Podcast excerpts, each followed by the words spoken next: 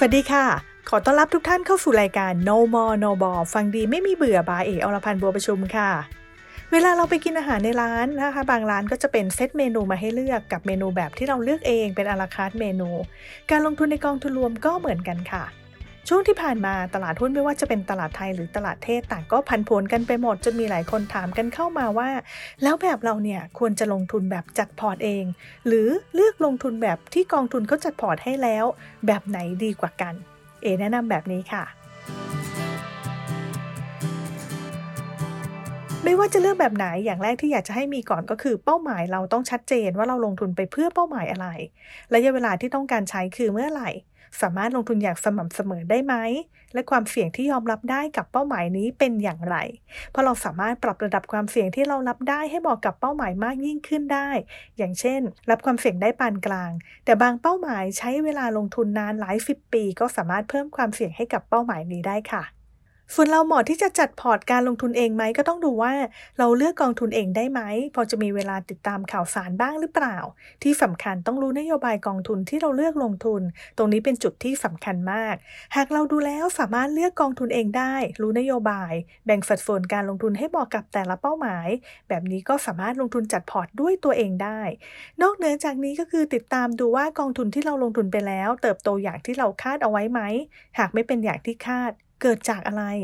หากเป็นอย่างปัจจุบันนะคะที่ตอนนี้บอกว่ามีทั้งสงคราม สงครามการค้า มีเงินเฟ้อดอกเบี้ยขึ้น ที่ส่งผลให้ผลตอบแทนอาจจะติดลบไปบ้าง แต่เราก็ต้องดูนโยบายกองทุนที่เราลงทุนแล้ว คิดว่าสามารถเติบโตต่อได้ในอนาคต เราก็สามารถเลือกลงทุนต่อเนื่องได้ค่ะ ส่วนถ้าใครอยากจัดพอร์ตลงทุนเหมือนกัน แต่เลือกลงทุนไม่ถูกว่าต้องลงทุนนโยบายอะไร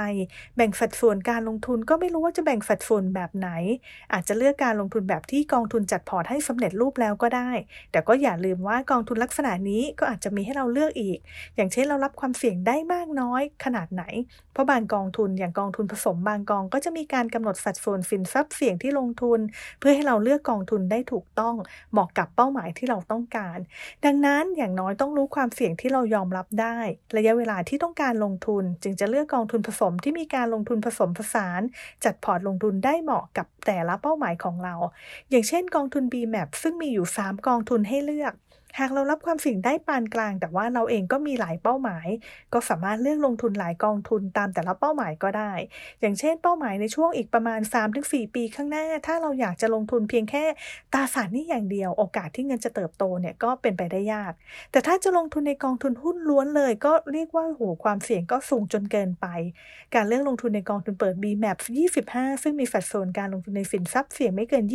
25%ก็จะช่วยให้เงินลงทุนมีโอกาสเติบโตได้และกลุ่มกองทุน BMAP ก็เป็นกองทุนหน่วยลงทุนที่ผู้จัดการกองทุนสามารถเลือกลงทุนในกองทุนได้อย่างหลากหลาย จึงทำให้มีการกระจายการลงทุนได้มาก ส่วนการลงทุนในกองทุน BMAP 55 หรือว่า BMAP 100 ก็สามารถเลือกลงทุนได้หากเรามีเป้าหมายที่ยาวขึ้น อย่างเช่น 5-10 ปี ก็อาจจะมาเลือกลงทุนใน BMAP